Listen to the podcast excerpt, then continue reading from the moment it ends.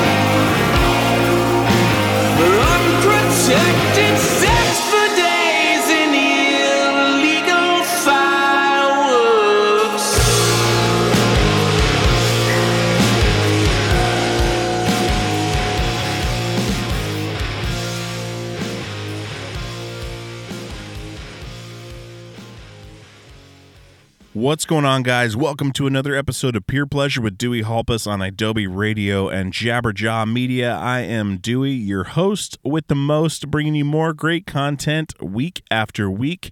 This week, we have a huge guest for you Patty Schemel from the band Hole.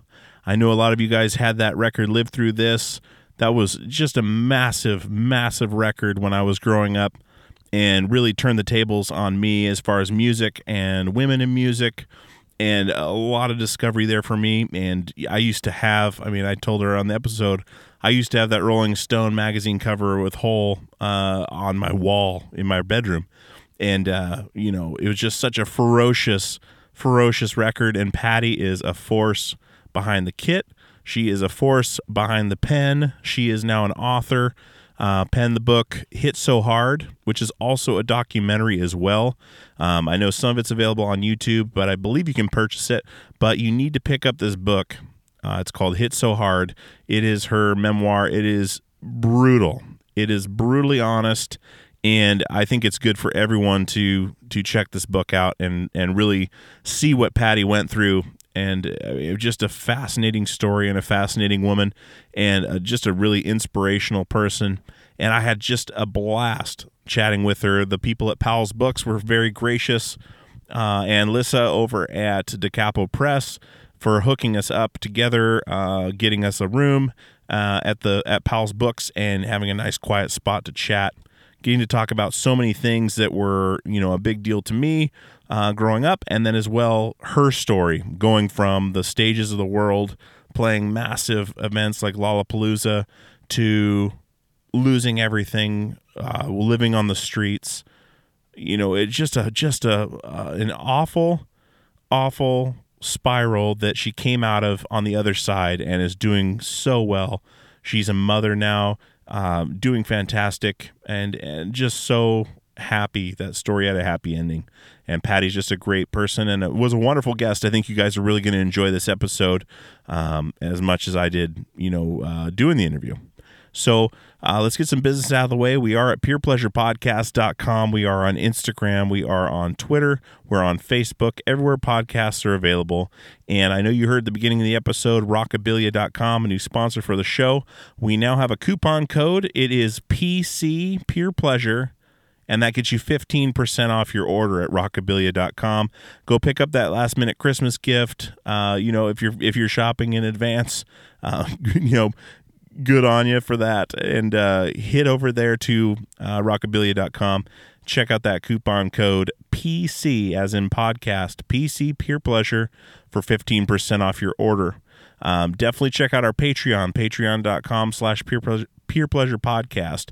Uh, and definitely sign up there. There's tons of merch and great content for you and something for everyone over there. So hit up that Patreon, the Peer Pleasure Podcast Patreon, the Pleasure Seekers Club. Go join today. And I want to get into this episode because I want to get everything on idobi and I don't want to ramble on too much. But Patty was absolutely fantastic. I think you guys are going to love this episode. Check out rockabilia.com. And without further ado, let's get into my conversation with Patty Schemel from Hole.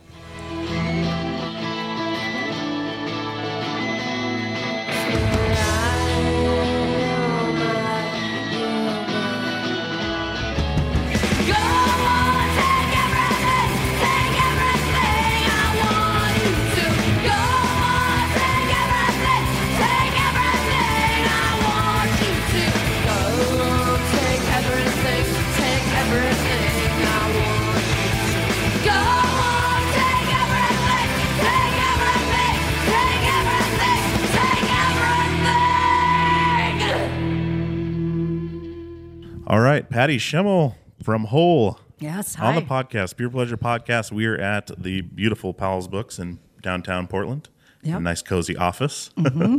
Welcome to the show. Thanks for having me. Um, so the new book hit so hard uh, came out on Halloween, Yeah. and uh, you're here doing a signing tonight. So very very cool experience. Um, so I wanted to start basically at the beginning. Um, you grew up in Washington State, right? Mm-hmm. Yeah, in Marysville, which is up north, kind of like halfway between maybe Sa- Seattle and Vancouver, Okay. Canada. So up Okay. there. Yeah, I have family in Renton Yeah. and Redmond, so I've been up in that area, but not up that far. But Right. But uh, so, what was your family life like growing up? As far as I mean, mom, dad. Yeah, my, my parents moved out um, to Washington State from Brooklyn, New York. Okay. So that's crazy, just in the 60s, you know, and completely the farthest possible place they could go is, you know, from New York to Washington State. Yeah. And they, they were both uh, recovering alcoholics. Okay. And that's how um, so you know my the first sentence in, in the book is you know i was born recovering Mm-hmm. because um, that was sort of the language in my house was um, you know we we everything um, was based around um, you know my my family's sort of uh, recovery and that uh, you know like the 12 steps was sort of our guide to life you know? And and so i knew where to go if i ever you know had a problem but my thing was i'm not like them. I was you know i was not like my parents. I would probably be able to have a drink and not you know lose you know my life through that. And that's Yeah. how i thought it would be you know? Um and so you know and i i grew up and and um uh, when i started playing drums that kind of gave me sort of my reason to be part of the world. As soon as I was interested in playing drums and playing and interested in music that gave me like my my my life's work you know i was like okay this is what i want to do Sure. you know um, and then when I turned 12, that was when I had my first drink. And that was, you know, I was curious about it. And that Yeah. was um, sort of, for me, it was just like playing drums. It made me feel like, because I, I had always felt awkward and weird. And then I was gay and freaked out about that. And different, never felt like in my body all the way, like mm-hmm. secure. And, um, and drums made me gave me some connection. And then alcohol gave me that sort of that like oh that sigh of relief like mm-hmm. okay all right now i feel like part of the world. Okay. and so from there it was the you know chase to to get to stay in that state you mm-hmm. know Okay. yeah So, so you discovered music and drumming right before discovering, well, not discovering alcohol, but trying Yeah. alcohol. yeah So you got you got some some musical socialization before you had the release of, of alcohol. But Yeah. twelve years old, that is so. I mean, and and I think the first time I ever tried alcohol was probably thirteen or fourteen. Yeah. So Yeah. not far off from that, Right. but twelve. I mean, that's crazy. I mean, to think about, you know, nowadays especially. Yeah, well, it was you know it was my I write about that experience was it was my older sister, Uh-huh. and you know she and her boyfriend had some Bacardi in the house, Oh, you know, and it was okay, like so- that, and um, and yeah, so that was sort of my first introduction to to drinking, and Mm-hmm. um, but yeah, and then also um, just getting into music and playing in bands. You know, Mm-hmm. I started to. I found um, punk rock, which brought me to Seattle, and then it brought me to other people that I felt connected to because there were more women playing drums, or um, I mean, well, in playing music Yeah. at least in bands, and so um, I felt like I'd found my people Yeah. in punk rock. You know, Man, uh, did you find out early on that alcohol and drums maybe didn't go well together? yes. See, before Yeah. before Oh all the success. Yeah, yeah, yeah. I mean, like playing house parties when I was a kid. Uh-huh. I would just. Um, that was that began like because I knew how what kind of player I was, Yeah. and then when I had one drink, I, I could tell how hard it was to execute what I wanted to do. You know, Mm-hmm. especially if I was playing punk rock, which is such you know very you know it's fast Yeah, exactly. so so then you know then it would became like this sort of chemistry experiment of trying to find out what can i take to you know add to the alcohol and you know then it's on in that search of like combining things and yeah. Yeah. Becoming a, a, a like a backroom pharmacist, Exact- kind of or like yeah, a totally. low budget pharmacist. right yeah Man. So Amateur. Yeah. So and you started so you started playing in bands like pretty soon after playing drums, right? Or how long how long was it before you yeah started playing? Mm-hmm. um you know like when i was 15 14 um and you know, I started out my I started taking lessons and like I was in school band and jazz Okay. Mm-hmm. band and stuff. And my my teacher was really he was a jazzer and he would you know teach me this jazz stuff and then Mm-hmm. I would kind of like eh, you know I'll learn it but I, I don't it's not I'm not connecting with it. And now I look back on it and um it, it like I love playing jazz now Uh-huh. because I'm because I'm old. I think it's like such a craft, you know. Yeah, yeah. Yeah. It, it sometimes takes a j- life's journey to find that, you know. Discover jazz. Exactly. when you look back on all of it, what did you discover? I like jazz. Yeah, it's just all roads led to jazz, and now, yeah, Yeah.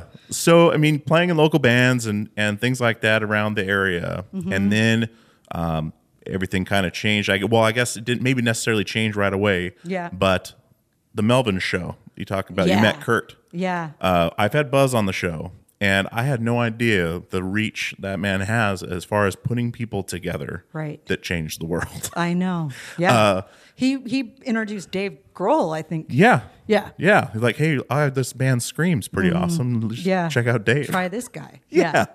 So uh, you see the Melvins, you meet Kurt. Buzz introduces you to Kurt, or did you Uh, just well, meet Kurt there? no, there? it was just Kurt was there. you Okay. know, and everybody was just kind of at this show, Mm-hmm.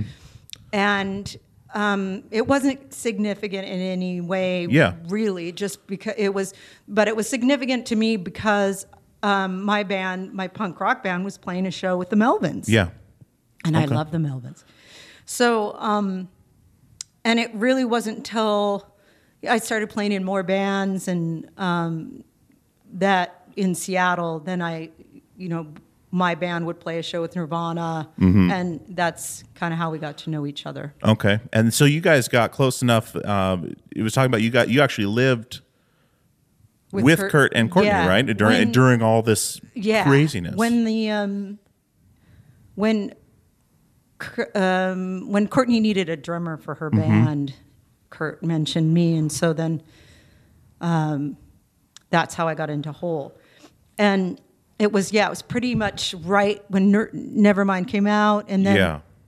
it was crazy, you know. Yeah. And um, so they had this apartment in L.A. and we were just starting to like get our songs together and Mm-hmm. try to get a solid bass player, and so that's why I lived there. Yeah. You know, was, we were playing music. So Okay. there were a lot of nights where we would like just get together and go play. You know, music together, Mm-hmm. or you know, me and Courtney would play, or you know, Yeah. Just a creative space. I yeah. mean, and we kind of have similar, like Kurt and I had some similar interests as far, you know, like music, of course, but also pop culture references. And, Mm-hmm. Yeah. You know, like we both were brought up watching, you know, by the television. you Yeah. know? So there was that connection. And then Courtney, you know, she's from Portland. Yeah. So she knew about a lot of the bands that I grew up, you know, local bands loving. Mm-hmm. And so there was, you know, we had those things in common. Yeah. Okay. Yeah. And the, the reason I bring that up is is uh, not to focus on that area, but that's a big that's a big part of where your life went from that Yeah. point, getting introduced to to- Yeah. to, and it's weird that and it was just that time was so crazy in that we were real young, you know, Yeah. in our 20s, in which I didn't think I was young then Yeah. when I was going through it. But now I look back on it and, you know, especially in writing the book, seeing how um, decisions create other things and events happen is Mm-hmm. pretty cool to look at. But also, yeah, just the the no one ever thought that there you know we'd list, we'd hear Nirvana on the radio or Yeah. you know anything like that, and that that was the craziness of it. Was Yeah. ju- it was just that um, it, it was it became worldwide, Mm-hmm. you know, and I still to this day when I'm I'll go into the Target, you know, in LA, and you know, there's a Nirvana shirt in there. Oh, you know, yeah, that's yeah. Or um, you know, like all the the dads at the farmers market with their Nirvana shirts on. Uh-huh. It's it's like it's classic. It's like a, a Hendrix shirt Yeah. or something. And that I still, a part of me like will see it and go, oh, you know, you know, like to, oh, okay, Yeah. and and because I know that you like that's sort of like those moments when a person that you know it's a, a friend that has died and you think about you know there's things that you see along the way Mm-hmm. um, after they're gone that make you think you know that that connects you to them for a minute again, Yeah. you know, and I just go, oh, you know, like if he knew, you know, Yeah. it's like it- that kind of stuff. like how how much of a it, you know how the reverse of the like the whole uh, corporation of Nirvana. Yeah, yeah, and how it's being handled and all that stuff. Yeah. And I mean, that's a that's a big chunk of change and a lot of lot of Yes. wheels in motion still. Yeah. And, uh, and not I'm not saying that it of course wasn't an epic moment in music. You know, of course it's Mm-hmm. Yeah. gonna change, you know, everything. And it did at the time. It changed what the way we thought about you know, the way music was supposed to be. There wasn't Mm-hmm. um, you know, it was not about groupies and, you know, Yeah, metal. the excess that had been taking over exactly. music. and made it okay to be gay. For Mm-hmm. me, I felt like okay, I can say I'm, you know, I'm gay, Yeah, and um, it was important, and I felt safe to say it in my Mm-hmm. scene with my friends and in my band. sure, and that has to help in, immensely. I mean, especially struggling with with other things, other demons and things like that, having acceptance Yeah. to be who you are still probably had a, a huge impact. I mean, and and the other the other thing I wanted to touch on was when Hole really took off. It was so soon after Kurt had passed, Yeah. especially for Courtney. I mean, um, how do you feel the world views, as far as how they view Kurt in that whole situation? Do they have a, a you know him very intimately? Do they have an accurate representation of who he was? Or is that something that I guess you know um, and kind of hold special to yourself? Yeah. Do you think the world has an accurate portrayal of who he was? Because a lot of people say, you know, uh, you know, he was one way, he was another way. Right. You know, uh, didn't like the fame, loved the fame. I mean, there's all things like that. Do you feel there's a good representation there of who he was in public's eye? It, it's hard. It's really hard for me to get any perspective on that. Mm-hmm. You know, um, I, um, I think you know he, he was that. Um, he, I think he he was really uncomfortable with that examination of his life. You know that, uh, and that um, concerned about how people were judging them, and under that you know magnifying glass, that was difficult yeah. Um, but yeah, I mean, he, you know, when I hear he was reluctant, he was a reluctant rock star. I, I think he was okay with being a rock star, but I think he really wanted it on his terms, and Yeah. that was hard because it couldn't be, you know. But um, yeah, and he, I think he's a lot funnier than people. You know, he's Yeah. funny person. Yeah. Well, the, the last thing I want to touch on with that whole thing before we jump into whole taking off is Yeah. when you you love someone, a friend like that, that the world feels they own as well. Like they, I think, truly think the world thinks they own Kurt Cobain. right. Are you able to grieve properly, or feel like you can you can uh, you know let go, or or you know when the world is so attached? Do you feel is there like a jealousy almost, or anything like that that creeps in there? I mean, that's a unique experience. Yeah. To be that close to someone that the world thinks is theirs. Yeah, it's. I think about what our our friendship was, and I have that, and um, and I know what that was, you know, for and about, and Yeah.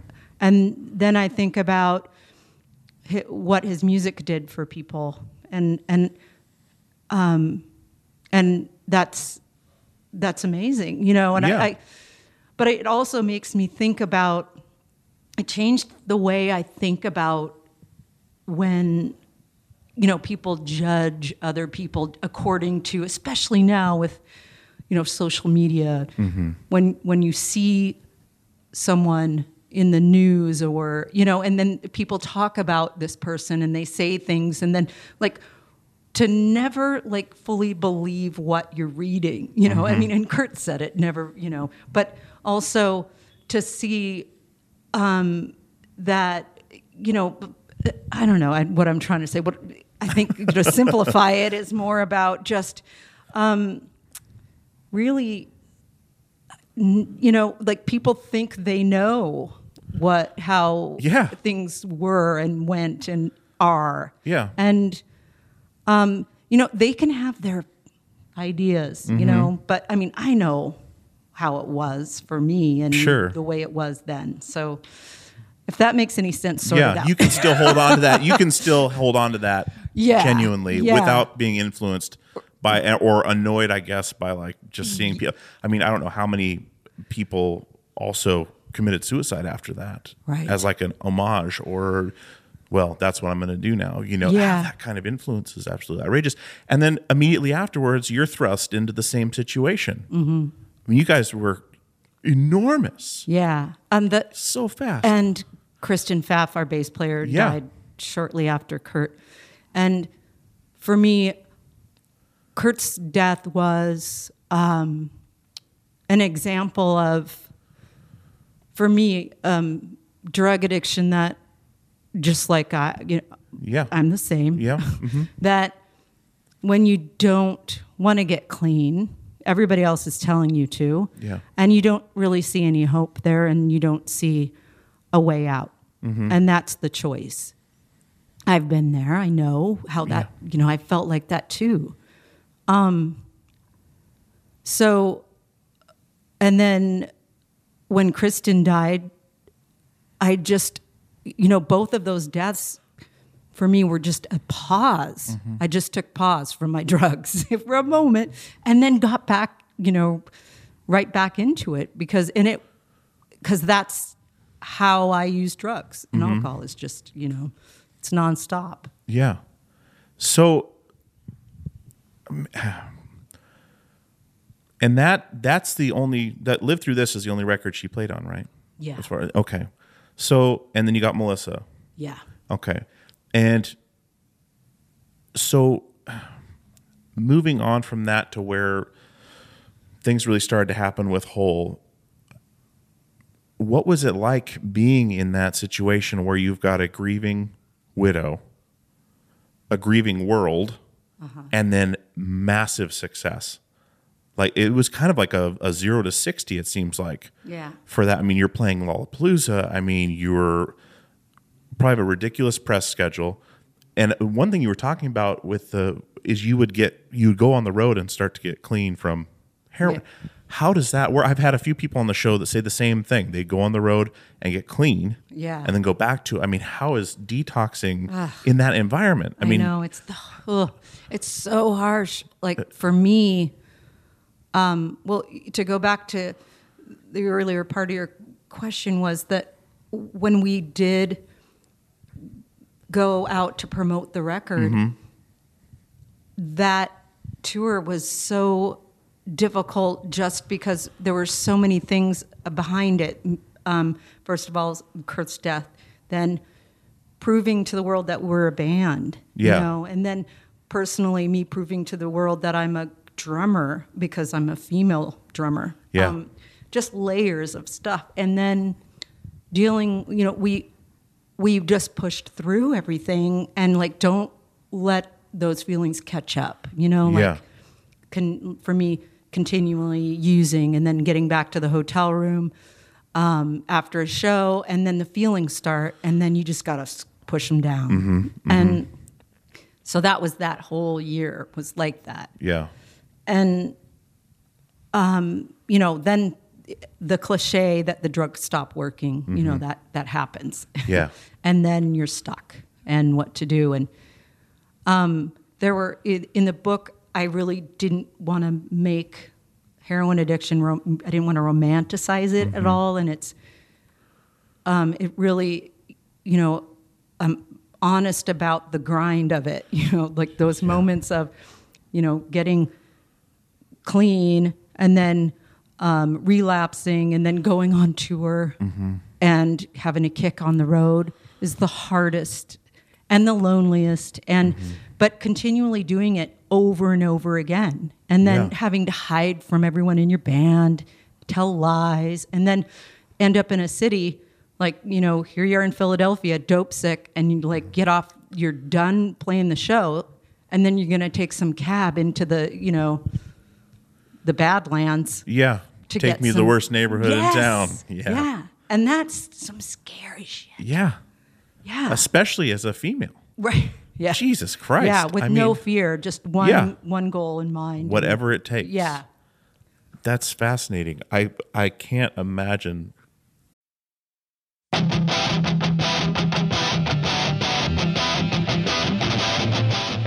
What's going on, guys? This is Dewey. I want to tell you about some new releases coming up from Equal Vision Records. As you guys know, Equal Vision Records is my family, and so are these bands. I really want you to check these out. We've got Hot Water Music with their 10th studio album, Vows, out May 10th, featuring guest appearances by Dallas Green of City and Color, Thrice, The Interrupters, and Brendan and Daniel from Turnstile. See them on their 30th anniversary tour with Quicksand in the States in May and June, and Europe in November. HotWaterMusic.com for more info. We also have Be Well with their new 7 inch A Tap I Can't Turn Off out now. First new music in two years from this band. This band is incredible, featuring members of Battery, Bane, Darkest Hour, and Fairweather. See them on tour with I Am the Avalanche in June. EqualVision.com for more info on that. And just your general information on Equal Vision Records, you're always going to find something you like at EqualVision.com. Go there for vinyl and merch from all of your favorite bands. Check out Hot Water Music's new record and Be Well's new 7 inch now.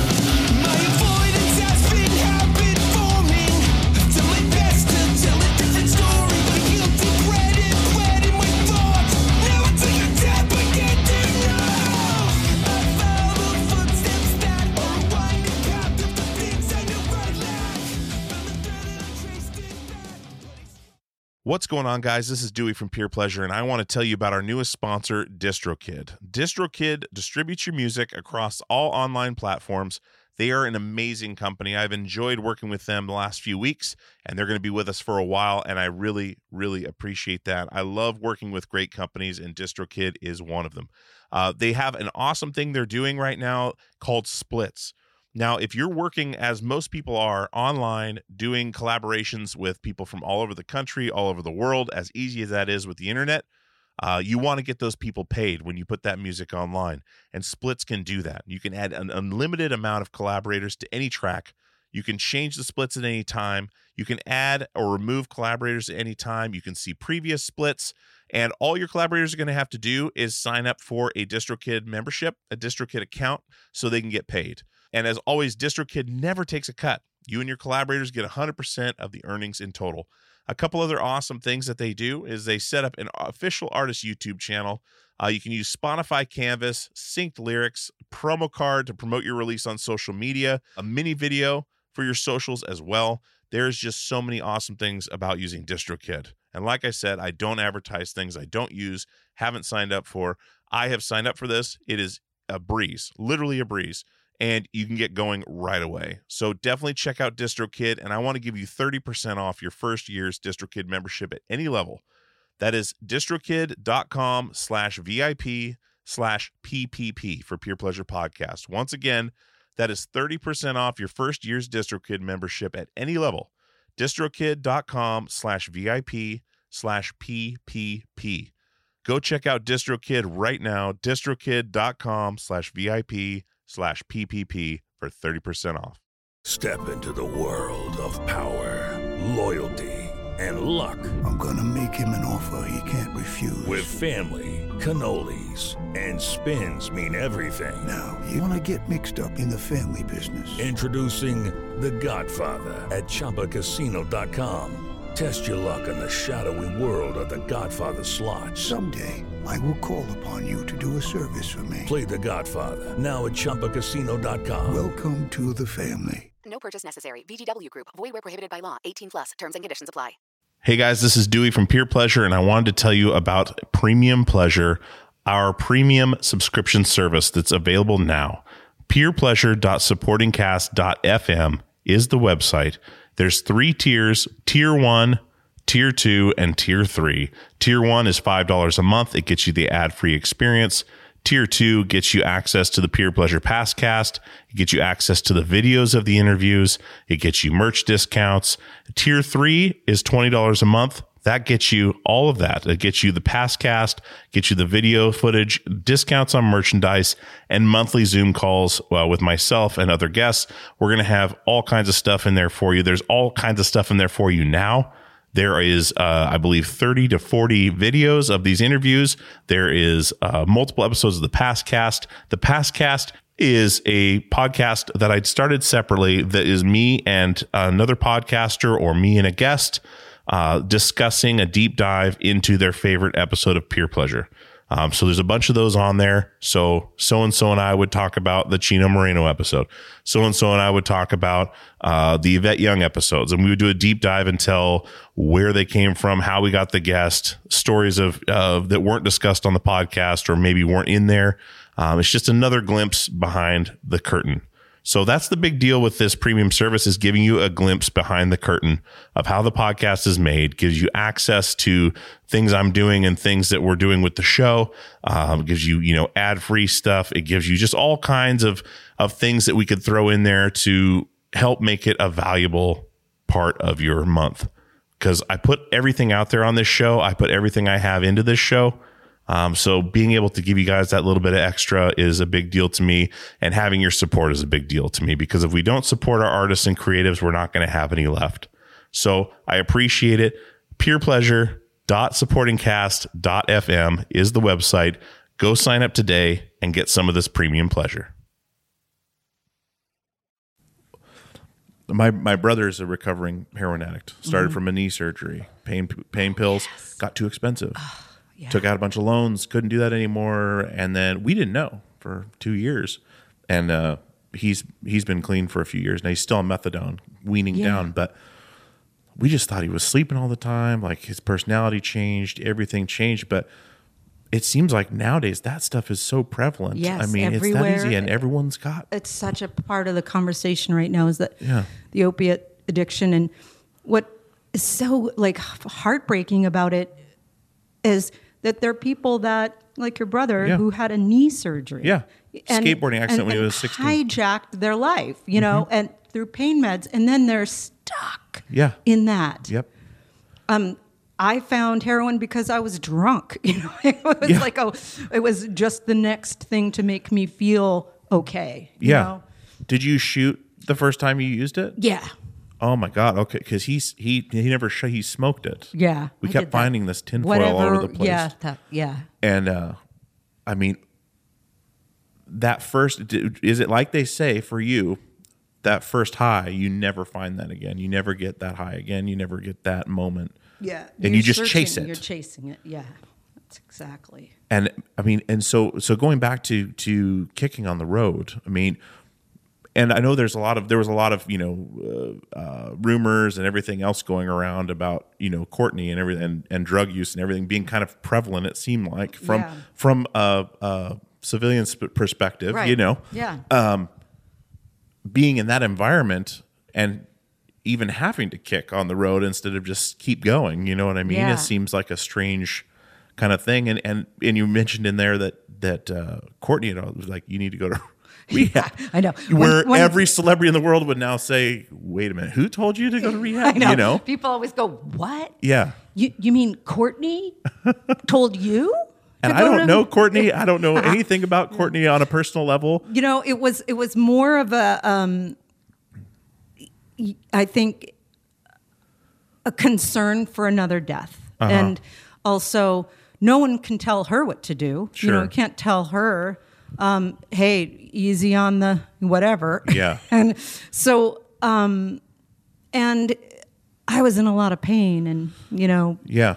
but you know it i i it is it is strange because you know and i think it's about like nobody in the band can be messed up we just have enough room for one person Yeah. to be so fucked up and, Exactly. you know yeah. Yeah. Yeah so that's just it's outrageous. And so you're riding this wave of success. You, I mean, crazy tours, a lot going on. I mean, all at once. You're dealing with grief. I mean, and the album, ironically, lived through this. That title is is. yeah I mean, that was probably decided way before. yes And then it ends up turning into a situation where it's Right. almost like a challenge. Like, yeah, let's see you. you Yeah, know? yeah. And uh, so going from from that success of that record, going in to record the second record, Celebrity Mm-hmm. Skin, that's when shit hit the fan. Yeah. And you, you talked about, I mean, brought in what what do you call him, Johnny? Johnny Johnny one take. Yeah, Johnny one take. And um, what you know, from there was so much time between those two records, and Mm-hmm. and um, I y- there were so many moments of. Um, uh, you know, I'm strung out, st- clean, strung out, clean, you know, back Mm-hmm. and forth. And um, so when it was time to start getting songs together for Celebrity Skin, Mm-hmm. I was just out of rehab for the, you know, what, 30 second time? Yeah, bazillionth time. And, you know, I got a cassette in the mail Yeah. to rehab to listen to what they were working on. Yeah. And it was just, you know, like Courtney and Billy Corgan. Yeah. And so I get out and I, I you, you know, uh, two days at home, and then I go into you know pre-production, and I'm listening and um, getting ideas and stuff. And I had some you know some cool drum ideas, and it was great working with Billy Corgan. I loved working with him. Yeah. And then yeah, so you know I was not in any shape to be playing drums uh, and having any kind of concentration at all. So um, when and and our management we changed management. Our management was um, the big rock and roll machine management, and they suggested a producer that would bring us that next step into that next you know arena rock and you know a polished sound. And um, so that's when Michael Beinhorn came in, and that's when you know things started to explode, and everyone was saying, you know, he replaces drummers, and so there was, you know, everyone was like, well, that's not going to happen Yeah. to us, Yeah. and of course, it you know it happened, Yeah.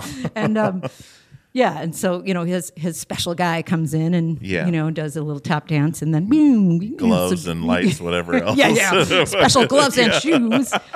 Uh, um, and Yeah, that's punk rock right that's what I was saying. I was like, wow.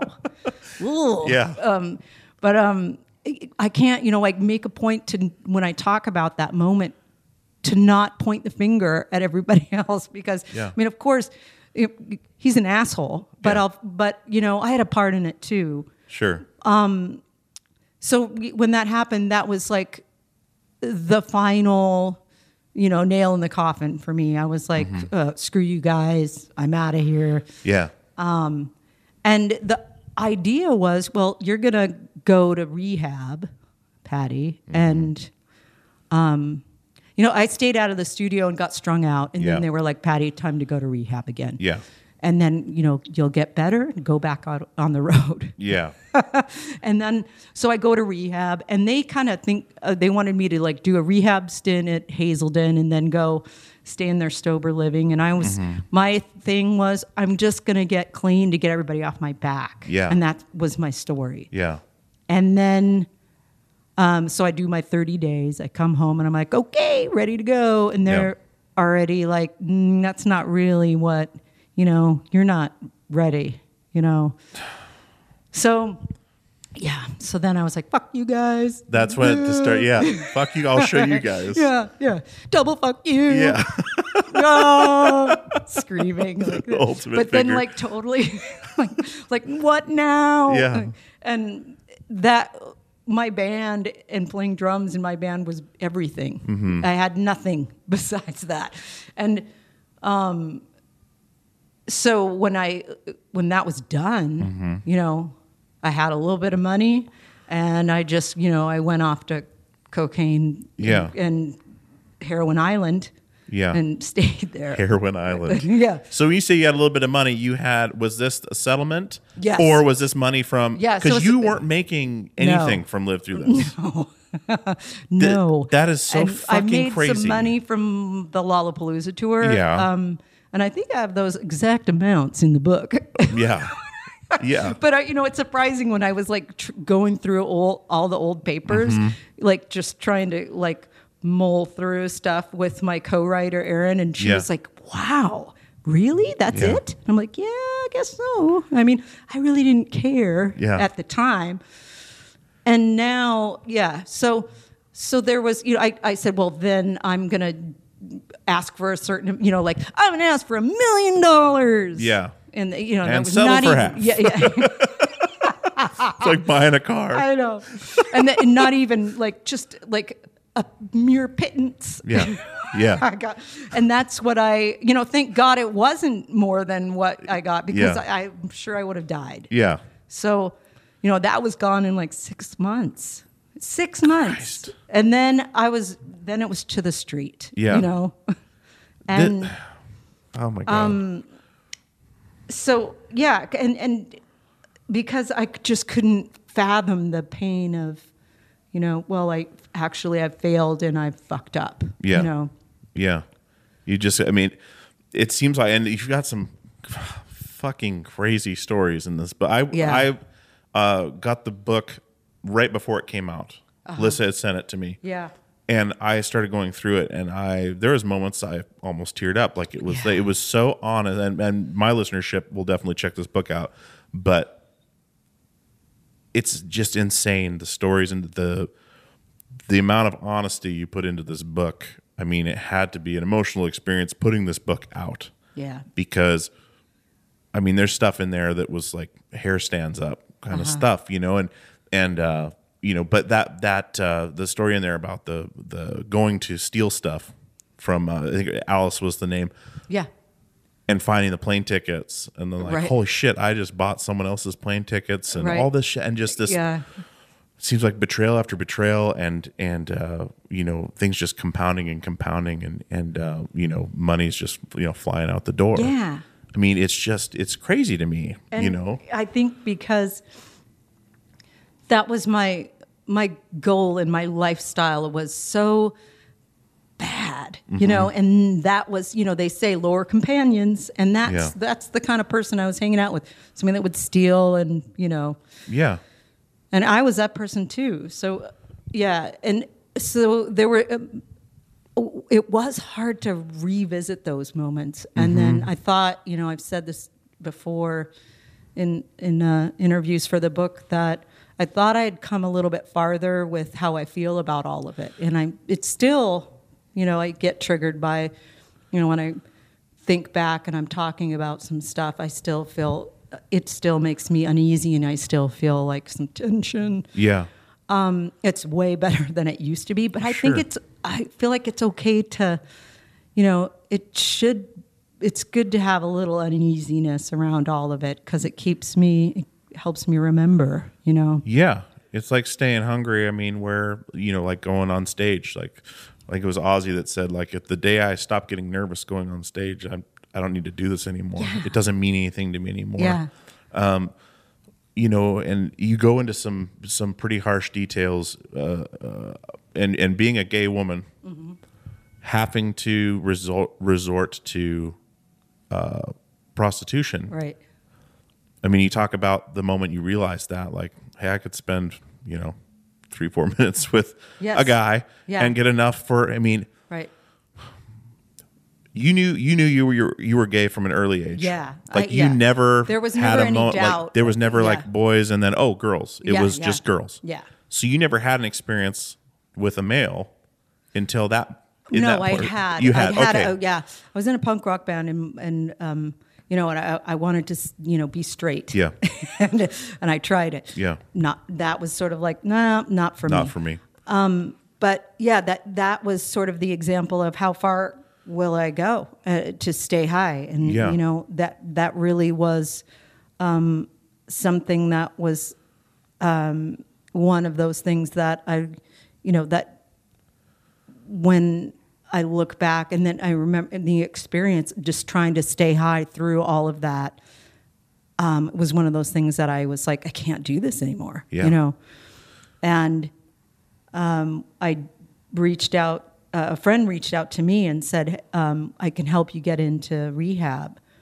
And this was like the billionth time trying. Yeah. And it was through the musicians assistance program and mm-hmm. they'd taken so many chances on me before and they just said you know what? Well, you know, one last time. Yeah. And at that point, I had it's the cliche I lost everything. So I had nothing. I walked in there and went into, you know, did did the 30 day rehab, which is never is not enough mm-hmm. for anybody who wants to, you know, start wants to get clean and sober. Yeah. 30 days. Yeah.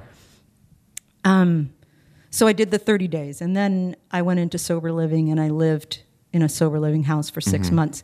And it was just sort of le- letting go of all m- my past and um, who I was, like my ego around I'm the drummer in Hole. Uh, And then, you know, doing small things like getting a regular job and like doing small things that are uh, give you gave me self esteem Yeah. and then rebuilding from there. Yeah, it's it's just a fascinating ride. I mean, that's one of the some of the the details in the book were times where I just I caught myself just starting to kind of get emotional, like, and it it was more out of uh, you know looking at it because you're reading a book, you're picturing you know you're picturing the person and and uh, you know I just felt for you, you know, like it was so honest.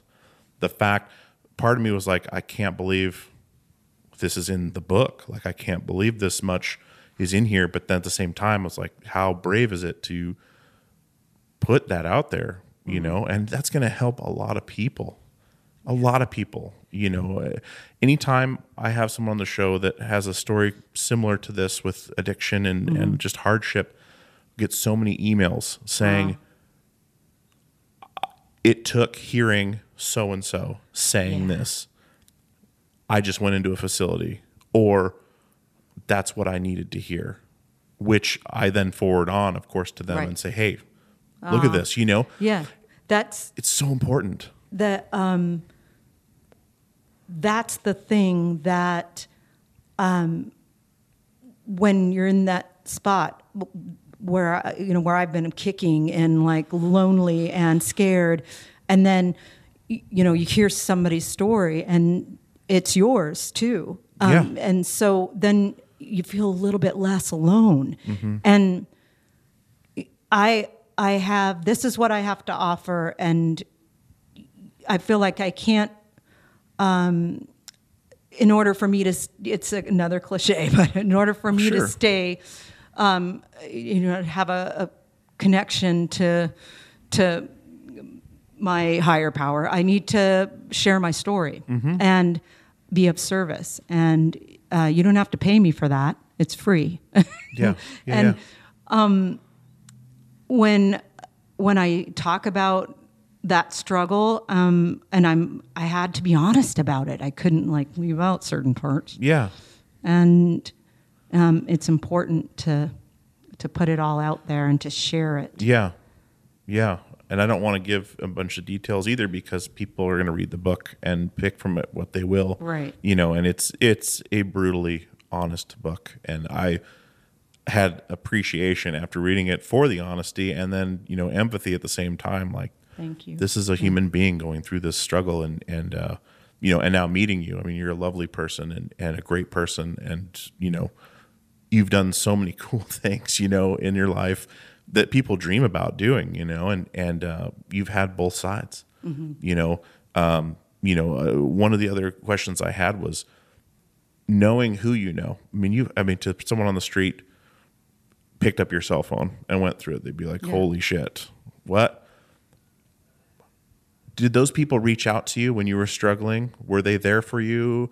Um, was there, you know, people that that more than others that were, you know, reaching out, Patty, what's going on? I mean, and and uh, you know, I'm sure it wasn't cell phones weren't like a huge thing Yeah. at the point, but Yeah.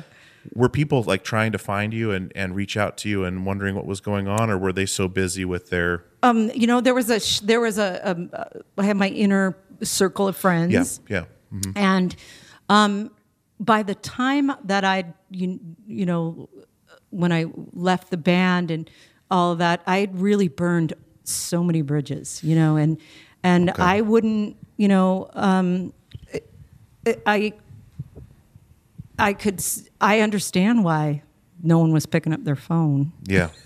yeah. Um, I mean, I have the, the my friends in recovery that were, you know, clean and sober then that were watching me go through it and say, "We're here to help, but we can't yeah. Can't stand enable by." you. and- Well, yeah. So, um, and those people Mm-hmm. that said, "Can't be near you," yeah. uh, those feelings from that Mm-hmm. for me was one of the things that helped me get back into you know get clean was Yeah. remembering oh my god what did i do Mm-hmm. to my relationships Yeah. and right away I, I like hearing from newcomers that say I've got 30 days but my mom won't talk to me still you know and it's well she won't because you got to live your way back Yeah. you know Yeah. and you got to prove don't don't hurry that stuff like Mm-hmm. you got to prove that you know you're going to be clean this time and you are I believe you Yeah. and but no one else does Sure, right now And so just you know hang in there Yeah. yeah Man. So coming out of all this, I mean, the positive side of that, you came back out of it. I mean, that is a that's a crawl right there. I mean, yeah so many props to you for that. Um, It's fantastic. You know, the ending to the story is is you know you're happy. Yeah. You have your partner. You have a child. yeah Your mom. You know, we were talking before we started. Just I'm the mom. what is the what is some of the things that really resonate with you now that you're experiencing reality, where you don't have anything masking it? Is there little things in life that are just the world to you right now, like simple things, like Yeah, the taste of something, or yeah, that happened um, uh, like a couple years into recovery, Mm-hmm. starting to you know be able to sleep a full night, and you know you get grateful for those things. And like for me, I I'm so grateful for my routine. Mm-hmm. The time I get up in the morning, the first thing I do, and um, and the simplicity. I need, you know, I need to have, um, you know, like my bedtime's at this time, and you know, and, and, and I, you know, it, and I like, uh, you know, just brush, brushing out my poodle on Uh-huh. Friday nights, you know, in front of the TV watching Antiques Roadshow. you Yeah. know. um, that stuff, you know, like That's fantastic. That's wonderful. That is so wonderful. You know? And it- it's even funnier because poodle sounds like a euphemism for something. I'm talking about a dog. talking about a dog, people. Okay. No. Um, the erotic aspects of Yeah, Antiques oh, Roadshow, they get me going. They're- Well, oh my God. Okay. Well, I want to wrap up here. I don't want to take much more of your time. I really appreciate you coming on the show. What advice do you have for people that are struggling, that are listening to this, Yeah. that are going through what you went through and are on their way out? Maybe they're going deeper, They may need to hear your voice say something to Yeah. them.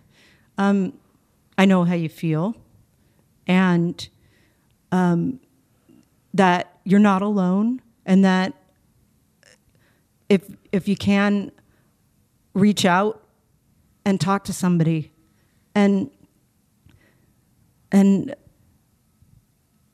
you know maybe try to you know I, get to a meeting talk you know there there's solutions. That's i mean it sounds i always laugh about just when people would say things to me when i was in that space in my head and i just was like really? Zip it you know? But um like just have faith that you're going to be okay.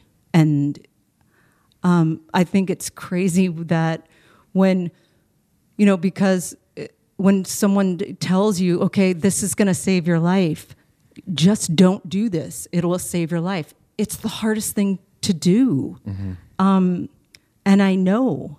And, um, but just try it one more time. Just give it one more time. Uh, trying something different. Mm-hmm. That's fantastic advice. I mean, I think I think it's going to touch a lot of people. Thanks. I'm, I'm I'm shocked at how many people reach out with this kind of stuff, and and just how many people are you know just listening in and catch catch the podcast on whatever you know, and it's just it's such a good feeling to know when it helps, you know, and hopefully it does. And and uh, I applaud you for your your your resolve and and just your I mean, it's just a crazy story. I mean, you got to pick up the book, hit so hard. It's it'll seriously put you on your ass. I mean, it's it's brutal.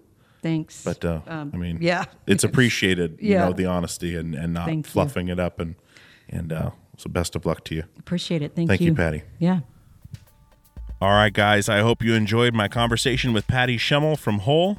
Uh, it was a very deep conversation. We went a lot of places, some dark places, some lighter places, and I'm glad you guys stuck with me through that. And uh, I mean, absolutely, just a just an inspirational person.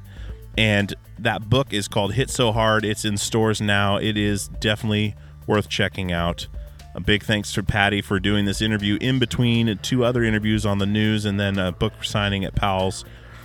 I mean, just super gracious with her time. Really appreciate that and all the professionalism behind uh, all her team. So pick up the book, Hit So Hard. It's in stores now. Check out Patty online. She's on all the social media. Uh, if you have more uh, more questions or anything else like that, feel free to email me at peerpleasurepod at gmail.com. Uh, if you just want to chat, whatever you need, uh, hit me up on there. PeerPleasurePodcast.com is the website. We are on Instagram, Facebook, Twitter, everywhere podcasts are available. And we are glad to have you guys back another week. Really appreciate having you back. And as always, we'll see you on the radio.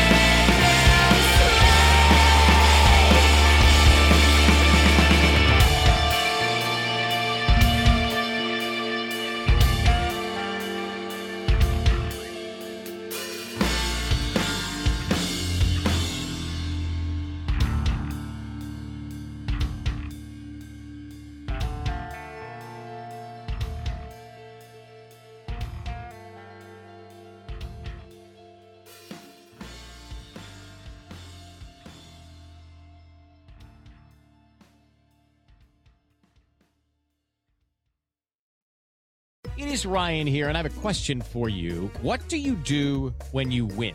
Like, are you a fist pumper?